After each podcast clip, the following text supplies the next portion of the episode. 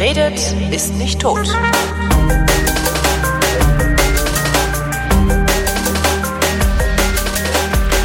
Willkommen zum Geschichtsunterricht der Koproduktion von Vrindt und DLF Nova und aus Köln zugeschaltet ist Matthias von Hellfeld. Hallo Matthias. Ich grüße dich. Thema heute Boing am Boin, also die, Schla Ja. die Schlacht am Boin. Ding Dong am Boin. Ding Genau. Dong am Boin. Womit fangen wir denn an? Wollen wir erst wissen, wann das war oder was das Ja. war? Also wir könnten vielleicht Folgendes machen. Ich könnte das beides verraten und dann Hm. springen wir zwei Jahre zurück und sind bei einem ganz, ganz wichtigen Ereignis. Okay. Also die Schlacht fand statt Anfang Juli 1690. Ach, das ist doch alles olle Kamellen. Olle Kamellen, völliger Driss. So, jetzt fragt man sich natürlich ganz erstaunt, ähm, wo könnte das sein? Und dann kommt man ganz schnell auf die Idee, es könnte möglicherweise Irland sein. Und dann kommt man auf die Idee 1690, da war doch was, da war doch was, 1688, 89, die Glorious Revolution in England. Da ist der wenn- Engländer über den Boin übergesetzt um. Nein, ich lass das jetzt. Komm noch mal rein. Also der, die, die Glorious Revolution in England war 1688, 89 und die ist tatsächlich eine der zwei, drei, vier Revolutionen in der Geschichte unseres Kontinents, die so nachhaltig gewirkt haben, dass wir heute noch davon partizipieren. Also ohne diese Revolution kein Parlamentarismus, ähm, ohne diese Revolution nicht ein Prinzip, dass wenn äh, Holger Klein wegen was auch immer verhaftet wird, er innerhalb von kurzer Zeit einem sogenannten Haftrichter vorgeführt werden Habeas muss, der dann Corpus kommt daher. der, genau, der dann entscheidet, ob der arme Holger weiterhin inhaftiert bleibt oder eben nicht. Das ist die berühmte Habeas Corpus Akte, die wurde durchgesetzt und das gleich, was eben auch parallel dazu durchgesetzt wurde, war die Einschränkung der Macht des Königs. Also der König, beziehungsweise jetzt Lilibet von der Themse, haben zwar das äh, Krönchen auf dem Kopf, aber ihre Möglichkeiten sind relativ eingeschränkt. Das heißt, im Grunde genommen haben sie gar keine Möglichkeiten, so ein paar Restmöglichkeiten sind übrig geblieben, aber im Grunde genommen liegen die Entscheidungen eben damals bei den Territorialherren, die dann über die Parlamente oder über das Parlament äh, mitregiert haben, heute eben im Grunde genommen nach Wahlen ähm, das Volk. Und damit ist der, die Macht des Königs sozusagen an die Entscheidung des Volkes gebunden. Also er kann nicht einfach irgendwas tun, was das Volk nicht will. So, und das zweite und dritte und vierte, was während dieser Revolution nun endgültig entschieden wurde, war, dass die Engländer gesagt haben, es sollte nie wieder ein Katholik auf dem Thron in England sitzen. Hör So, mal, und mit uns hätten die das aber nicht gemacht. Wir haben uns auch nicht dafür interessiert, für diese komische Insel. Ähm, also der, der geschasste König, der also vor der, von, vor der Revolution ähm, raus musste sozusagen, war ein Katholik und er hat auch versucht, diese Insel wieder katholisch zu machen, indem er also mit päpstlicher Hilfe versucht hat, Katholizismus sozusagen wieder zur Staatsreligion zu machen. Und wir erinnern uns, dass eben ähm, 140 Jahre vorher die anglikanische Kirche ins Leben gerufen wurde und diese anglikanische Kirche hat die Besonderheit bis zum heutigen Tage, dass nicht der Papst der oberste aller Reusen ist, sondern die Königin beziehungsweise der König. Und äh, insofern ist es eine Kirche, die unabhängig vom Papst agiert, aber sich auch eher der christlichen Tradition natürlich verschrieben äh, fühlt. Also, der 1689 wird der Katholik Jakob II. abgesetzt und was macht er? Er muss aus England verschwinden, äh, weil die jetzt alle protestantisch sind und da eben auch entsprechend wild werden. Er flieht nach Frankreich. Dort findet er einen katholischen von, und vor allem absolutistisch herrschenden König, der mit offenen Armen äh, ihn empfängt und ihm erst einmal Unterschlupf gewährt. Das ist das eine. Das zweite ist, in England jubelt alles, weil das die Mehrheit jedenfalls Protestanten sind. In Irland ist das ein bisschen anders. Dort sind nämlich viele Katholiken und die finden das gar nicht so witzig, weil sie befürchten, und das tun sie durchaus zu Recht, wenn jetzt alles protestantisch wird, dann wird es für die Iren, die mehrheitlich katholisch sind, bis zum heutigen Tage, Ich wollte ähm, gerade sagen, die eher- finden das wahrscheinlich heute noch nicht mal so lustig. Ne? ja, ich sag ja, bis zum heutigen Tage. Da wird es eher schwierig. So. Und wir ahnen es schon, was sich daraus allmählich herauskristallisiert, nämlich der Nordirland-Konflikt, der ja auch ein religiöses Moment hat. Aber soweit sind wir noch nicht. Also, die, die Engländer haben jetzt den katholischen König rausgeschmissen und jetzt suchen sie in Windeseile nach einer Alternative, der musste aber Protestant sein. Und dann kommen sie relativ zügig auf Wilhelm III. von Oranien. Der verheiratet war mit Maria und Maria wiederum ist eine Tochter des katholischen, eben gerade abgesetzten Jakob II. Mhm. Das ist jetzt ein bisschen kompliziert, gebe ich zu, hat aber was mit Heiratspolitik zu tun, weil nämlich der katholische Jakob II. kein Blödmann war. Der dachte, wenn ich meine Tochter, die ja katholisch ist, mit einem Protestanten, der was zu sagen hat, nämlich Wilhelm III. von Oranien, verheirate, dann habe ich da so ein bisschen Ruhe im Karton. Dann habe ich so ein bisschen gezeigt, dass ich doch eigentlich ein ganz toller Junge bin. Und dann lassen sie mich möglicherweise so ein bisschen mehr in Ruhe. Das war aber eben falsch gedacht, denn ähm, die haben ihn halt rausgeschmissen. Also. Volk übersehen. Ich habe das Volk übersehen. naja, es waren, also Volk ist, ja, das waren eher die Territorialherren. Also es waren natürlich die Adligen und die Großbürger und diejenigen, die was zu verlieren hatten, die was besessen mhm. hatten, die diese Revolution vorangetrieben haben, natürlich auch Intellektuelle. Ähm, selbstverständlich waren die ersten, ich sag mal, aufklärerischen Gedanken dabei. Also das ist alles ähm, das ist alles schon äh, vorgegeben gewesen, aber das Volk selber, es war keine Volksrevolution, äh, wie man sich das möglicherweise vorstellt, sondern es war natürlich äh, ein, ein Aufstand derer, die was zu verlieren hatten oder die etwas haben wollten. Das waren die Territorialherren. Jetzt ist der Jakob II. im Exil und sitzt da schön bei Wein und Weib und Gesang in Frankreich oder in, ähm, in Paris noch oder Versailles ist noch nicht fertig und er überlegt sich jetzt, wie komme ich auf meinen schönen Thron wieder zurück und verdränge meinen Schwiegersohn Wilhelm III. von Oranien. So, und ähm, da er Katholik war, sucht er natürlich Hilfe bei den Katholiken. Also bei den Franzosen ist klar, das sind äh, Katholiken gewesen. Die äh, sind also nicht abgeneigt, zumal die sowieso Dauerstress mit England haben. Dann hat er enge Anhänger in Schottland, die auch mehrheitlich katholisch sind. Und er hat eben in Irland. Und in Irland gibt es Katholiken, die ihn militärisch unterstützen wollen, die also durchaus der Meinung sind, wir sollten diesen komischen äh, Typ da aus Holland, den Oranier, den sollten wir wieder loswerden und wir sollten wieder einen Katholiken dahinsetzen, damit wir sozusagen uns auch durchsetzen können und entsprechend ähm, machen können, was wir wollen, in Anführungsstrichen jetzt. So. Und in diesem Moment, wo sich also diese katholischen Gruppen sozusagen zusammenziehen, geht der Jakob nach, nach Irland und findet sich dort sozusagen inmitten von katholischen ähm, Iren, die ähm, ihn sozusagen unterstützen würden. Und damit kann man auch sagen, es gibt im Norden, und das hält sich durch, im Norden gibt es eher protestantische Leute, die also das gut fanden, dass diese Revolution stattfindet und dass ein Protestant in England auf dem Thron sitzt. Im Süden gab es eher die Katholiken.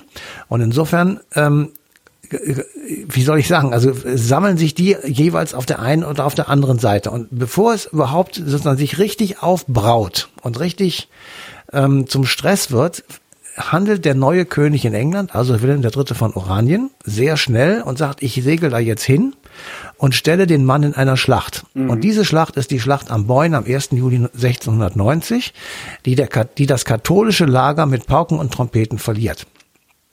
Ach. So. Und damit ähm, hat sich sozusagen die Revolution auch für Irland durchgesetzt und der Jakob II. war dann, also der ähm, ehemalige englische König war dann wie soll ich sagen, kaltgestellt. Mhm. Ähm, er hatte dann keine Chancen mehr und die Revolution hatte sozusagen auf ganzer Linie gesiegt. Aber das finden wir jetzt, ja. Ich, ich, was ich daran so, so bemerkenswert finde, ist jetzt, ich hätte gedacht, die Katholiken wären in der Überzahl gewesen oder hätten in der Überzahl sein in Irland. müssen. In Irland, aber nicht, in, aber, aber also in, auf, in Irland gibt es mehr Katholiken als Protestanten. Ja, aber mit, mit, französischer Hilfe sozusagen. Also die naja gut, aber die, die mussten ja auch erstmal alle nach Irland kommen. Also es war, ist ja nicht so, als wenn man da eben schnell mal hinfliegt, sondern das hat ja, eine Weile gedauert und es waren im Grunde genommen ähm, ich sag mal, wirklich eine schwierige Operation. Und das, das, was die, was die Katholiken in Irland befürchtet haben, das hat auch schon sehr schnell danach begonnen. Nämlich, ich sag mal etwas übertrieben, die Entrechtung der katholischen Iren. Ja, mit dem Ergebnis, ich habe mal so ein paar Zahlen damals rausgesucht, 75 Prozent des irischen Grundbesitzes befand sich in Händen von Protestanten. Also Schotten waren das zum Teil und eben vor allem Engländer. So, und das äh, über die Zeit hinweg, ja, du musst das natürlich etwas in größeren Zeiträumen sehen und nicht jetzt von heute auf sofort, bildet sich dagegen natürlich Widerstand. Mhm. 1791, also 100 Jahre später ungefähr, etwas weniger als 100 Jahre später, gründet sich die Society of United Irishmen. Die Unionisten. Die möchten, die möchten eine irische Republik, also eine Union mhm. der Iren, die eine Republik gründen. Die hängen der französischen Revolution nach, ja, mhm. und als 1793 ist ja die französische Revolution die nächste große sozusagen schon ähm, vier Jahre alt. Es gibt einen Krieg, an dem England gegen Frankreich beteiligt ist. Und in diesem Krieg werden also einfach, um äh, interne Brandherde auszulöschen, die Irishmen verboten. Aber es gibt trotzdem große Verbindungen nach Frankreich, um von dort sozusagen Revolutionsideale ähm, nach Irland zu bekommen und dann eben mehr Unterstützung zu bekommen. 1796 beschließt dann die Nationalversammlung in Paris, sieh mal, sieh mal was das für Kreise zieht, eine französische Flotte loszuschicken mit 15.000 Mann Besatzung. Ja, das wird beschlossen 1796, aber und die stechen dann auch in See, aber dann äh, ist großes Unwetter und die müssen wieder umkehren. Mhm. Ähm, 1798 gibt es dann wieder großen Stress in Irland und wieder gibt es eine irische Niederlage. Und als 1798 die, ähm, die Iren verlieren gegen die protestantischen Briten, geht die Society of United Irishmen in den Untergrund. Und damit bedeutet das, ähm, die Moment, die, die, die wir sind jetzt, es gibt jetzt, wir sind jetzt, es gibt noch ganz Irland, ne? Wir haben noch keine Teilung in Irland. Nein, die Teilung kommt viel später. Die kommt 1921. Okay. Es ist ein Irland und dieses Irland wird 1801 zusammengeschlossen zu Königreich England, Königreich Irland, werden Vereinigtes Königreich von Großbritannien und Irland. Mhm. So ist es bis heute, meint aber nur noch den Norden der Insel, mhm. weil die Republik Irland ist ja nicht nur nicht bei England oder bei United Kingdom, sondern auch noch in der EU. Das ist ja das, das große Problem, was wir zurzeit haben. Also, erstmal ist jetzt der gesamte, das gesamte Irland Teil des englischen Königreichs, des United Kingdom. Aber es gibt dauerhaft und immer und ewig Stress auf dieser grünen Insel. Mhm.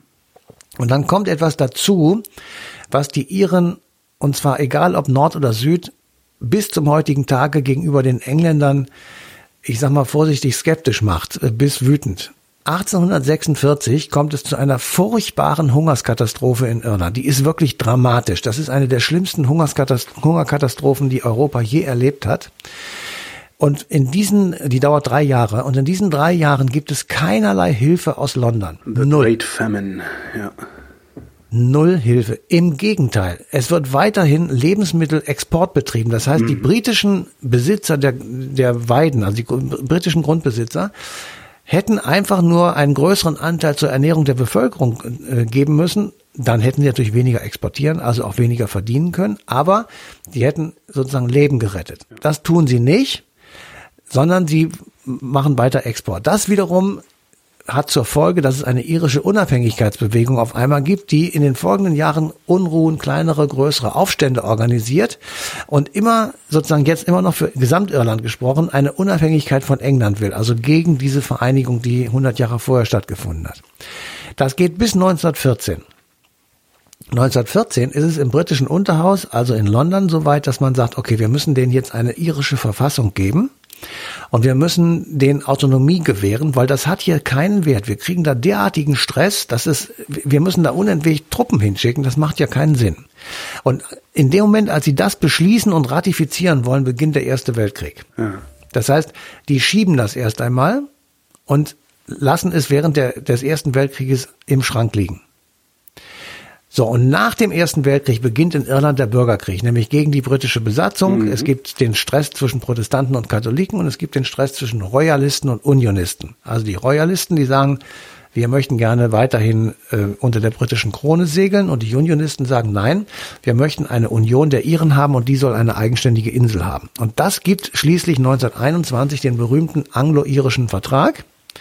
Und in diesem anglo-irischen Vertrag wird beschlossen, dass 26 irische, irische Countys unabhängig werden. Das sind die im Süden befindlichen Teile der Republik Irland. Und sechs Countys im Norden, die bleiben im United Kingdom. Das ist das, was heute Nordirland ist. So, und der, man hat erst so gedacht, ach, das ist jetzt eigentlich eine ganz gute Lösung. Jetzt ist diese Insel gespalten. Ähm, jeder hat klar sich entscheiden können.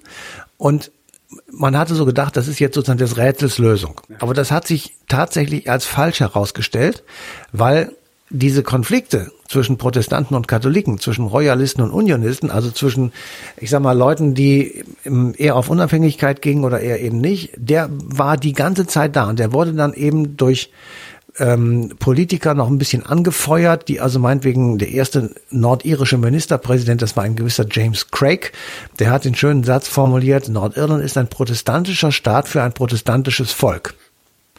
Ja, wenn du das in Anbetracht einer Mehrheit von Katholiken von dir gibst, ähm, wird die Sache schwierig. Ja. Und das, das ist dann wirklich richtig ausgekocht und hochgekocht äh, in den, ab den 60er Jahren im berühmten, berüchtigten ja. nordirischen Bürgerkrieg, der viele, viele Tote und viele, viele ähm, äh, Verletzte hervorgerufen hat und letztendlich das Land ähm, mit Schäden bis zum heutigen Tage sichtbar äh, überzogen hat. Und dieser Konflikt wurde gelöst jedenfalls sagt man, dass er gelöst wurde am 10. April 1998 im berühmten Karfreitagsabkommen. Das jetzt gerade wieder zur Disposition steht. Und das steht jetzt Briten gerade wieder zur Disposition, ganz genau. Ich will nur noch mal sagen, in diesem Karfreitagsabkommen, das war eine der wirklich großen politischen Leistungen von Tony Blair und seinem Vorgänger John Major. Da hat die Republik Irland darauf verzichtet, immer nach Wiedervereinigung zu schreien. Und die Norden haben gesagt, wir wollen eine Wiedervereinigung nur machen, wenn es eine in einer Abstimmung in einem ganz normalen Referendum eine Mehrheit dafür gibt. Also wenn die Nordiren mehrheitlich sagen, Referendum und wenn das Referendum in Nordirland und der Republik gleichzeitig stattfindet. Genau, also wie, das wollte ich und, mal sagen. Also und das ist, das finde ich übrigens das Spannende an diesem, an diesem äh, Karfreitagsabkommen. Das ist ein Automatismus. Genau, wenn, das passiert wenn, die, dann. wenn die Republik mhm. und Nordirland an einem Tag ein Referendum durchführen und eine Mehrheit sagt, wir wollen ein eine komplette Republik Irland haben, der Norden soll dazugehören, dann ist das so und dagegen kann genau. UK dann nichts machen. Das finde ich so faszinierend, das. dass sie so sich überhaupt darauf eingelassen haben. So ist das. Ja, das war der Preis für den Frieden, den sie, ja. die, also die, die Engländer hatten die Faxen breit, ehrlich gesagt. Ja, jetzt, und das ist einfach, du musst dir mal vorstellen, also ähm, ich, ich fantasiere jetzt mal irgendeine, ähm, ich sag mal von mir aus Mecklenburg-Vorpommern, ist egal jetzt, oder nimm auch Bayern. Ähm, ja, du hast über Jahr, Jahrzehnte hast du dort im Prinzip Bürgerkrieg. Jeden Tag Tote, jeden Tag Explosionen, jeden Tag ähm, irgendwelche Anschläge auf Kioske, auf ja, ähm, das, britische ähm, Soldaten, auf, also in diesem Fall dann auf Bundessoldaten und so weiter. Das ist, das ist ein Zustand, den kannst du nicht ertragen. Und da hat äh, irgendwann ist es dann dazu gekommen, dass sie gesagt haben, das hat schon vor Tony Blair angefangen, das mhm. muss man fairerweise dazu sagen. Aber irgendwann haben sie gesagt, wir müssen jetzt eine Lösung finden. Und der Preis dieser Lösung war dieser Automatismus, ja. der in England sehr heftig diskutiert wurde und der auch jetzt wieder diskutiert worden ist, weil wir jetzt natürlich sehen, wie diese Schlacht am Boyne 1690 ähm, auf einmal sozusagen tagesaktuell ist. Auf ja? einmal in den Brexit reinknallt. Irgendwie. Genau, weil nämlich genau das passiert jetzt, was, äh, oder möglicherweise jedenfalls passiert, was wir alle befürchtet haben, dass nämlich dieser sehr fragile und filigrane Friedensvertrag, also das Karfreitagsabkommen, möglicherweise jedenfalls durch diese scheiß Brexit-Nummer ähm, obwohl das, das nehme ich jetzt zurück. Also auf diesen, mit diesem merkwürdigen Brexit, ähm, also dass ich, das auf jeden Fall wieder ins Wackeln kommt. Ist mein Podcast, da darfst du Scheiß Brexit sagen, weil ich finde das auch, ja. Ja, nee, ich sage nur, aber das, ähm, so, und, und die haben ja alle schon gesagt, also wir haben das jetzt wirklich total toll eingerichtet, mhm. wie wir hier miteinander leben. Und ich habe einfach mir ein Beispiel rausgesucht. Ähm, das wusste ich nicht, weil ich sowas nicht esse, aber es muss es geben. Es gibt wohl ganz vorzüglichen irischen Schmelzkäse. Mhm. So, und die Basis von Schmelzkäse ist Kuhmilch. Mhm. Gut. Und jetzt haben wir folgende Situation. Du hast auf der einen Seite dieser inneririschen Grenze, die ja keine mehr ist, stehen die Kühe. Da werden die Strip, Strap, Stoll gemolken. Mhm. Dann fährt die Milch im sozusagen Urzustand auf die andere Seite. Dort wird sie in erster Form irgendwie veredelt, bearbeitet, was auch immer. Dann fährt sie wieder zurück über die Grenze. Dort wird sie dann verpackt. Und auf dem vierten Weg über die Grenze wird sie zu irgendeinem Hafen gebracht, beziehungsweise zum Export Richtung Europa. Mhm. Das heißt, dieser Scheiß Schmelzkäse, der hier im Regal 1,48 kostet, vielleicht auch 3,48, der fährt viermal über eine Grenze. Wenn diese Grenze eine Grenze ist, und das wird sie ab 1. Januar, nämlich eine EU-Außengrenze, ja. und wir kein Abkommen haben, dann wird auf diesen Käse maximal 42 Prozent Zoll erhoben. Das heißt, das ist eine fünf, nahezu also 50-prozentige Verteuerung. Ja, das wird sogar noch teurer, weil der LKW so lange an der Grenze stehen muss und der Fahrer ja, bezahlt werden. Ja, keine Ahnung. Jedenfalls, ähm, es, es ist auf jeden Fall völlig irrsinnig. Und ähm, da haben die irischen Leute, die nämlich davon leben, dass diese Milch bei ihnen A gemolken wird, hm. B veredelt wird und C verpackt und verschickt wird, davon leben Familien und große äh, Molkereien und was weiß ich nicht alles. Äh, wenn die sagen, wir, wir kriegen jetzt unseren Schmelzkäse nicht mehr verkauft deswegen, ja, dann haben wir ein Problem mit dieser Grenze. Hm. Und ich möchte gerne wissen, wie es geht, eine Grenze auf der einen Seite, nämlich aus der Sicht der Europäischen Union, dringend geboten zuzumachen, weil das können wir nicht zulassen, dass aus, ja, aus der ganzen Welt irgendwelches Zeug hier reinkommt, egal ob es jetzt gut ist oder nicht, das hat damit gar nichts zu tun. Und auf der anderen Seite dem Anspruch, den Boris Johnson aufgestellt hat, zu sagen, die Grenze bleibt offen. Ich möchte gerne wissen, wie das geht. Gar nicht. Das ist ja das Eben. Problem und darum wird es ja auch so gerne ignoriert und jetzt äh, ist ja der nächste Plan, die äh, Grenze im Kanal zu machen, also äh, nicht, nicht auf dem Festland, so dass dann wenigstens die Kühe und die Lkw noch zwischen Nordirland und der Republik hin und her fahren können. Aber letztendlich, äh, das ist ja, das ist ja kein Zustand. Das, ja. Nee, das funktioniert. Wir wollen dann Schiffe aufbringen und aufmachen und genau, gucken, wie viel Kilo genau, das, das, das, das, ist völlig bekloppt, ja. wo du, wo du mit ähm, The Great Famine, also mit der Hungersnot äh, kamst. Mhm. Wir, wir haben ja so eine Irland-Affinität, fahren da ja hin in Urlaub, äh, wann immer wir können. Dieses Jahr wahrscheinlich nicht, also 2020. Nee, mit an Sicherheit, nee, mit Sicherheit nicht. Äh, jedenfalls nicht im Sommer. Ähm, was mir in Irland als erstes aufgefallen ist, ist, dass in Irland sehr wenig Bäume stehen. Irland ist sehr, sehr grün und eigentlich würdest du denken, ja, hier müsste überall Wald sein. Und dann habe ich mal ein bisschen geguckt, warum stehen denn eigentlich in Irland so wenig Bäume? Stellt sich raus, die Engländer haben die Insel abgeholzt, um daraus ihre Schiffe zu bauen, damit sie ihre, ihr eigenes Land nicht abholzen müssen. Und damit haben sie so den Begriff von der grünen Insel kreiert, genau. Mhm. Matthias von Hellfeld, vielen Dank. Sehr gerne. Und euch danken wir für die Aufmerksamkeit und verweisen auf den 8. Juni 2020. Da gibt's die passende Ausgabe Eine Stunde History auf DLF Nova.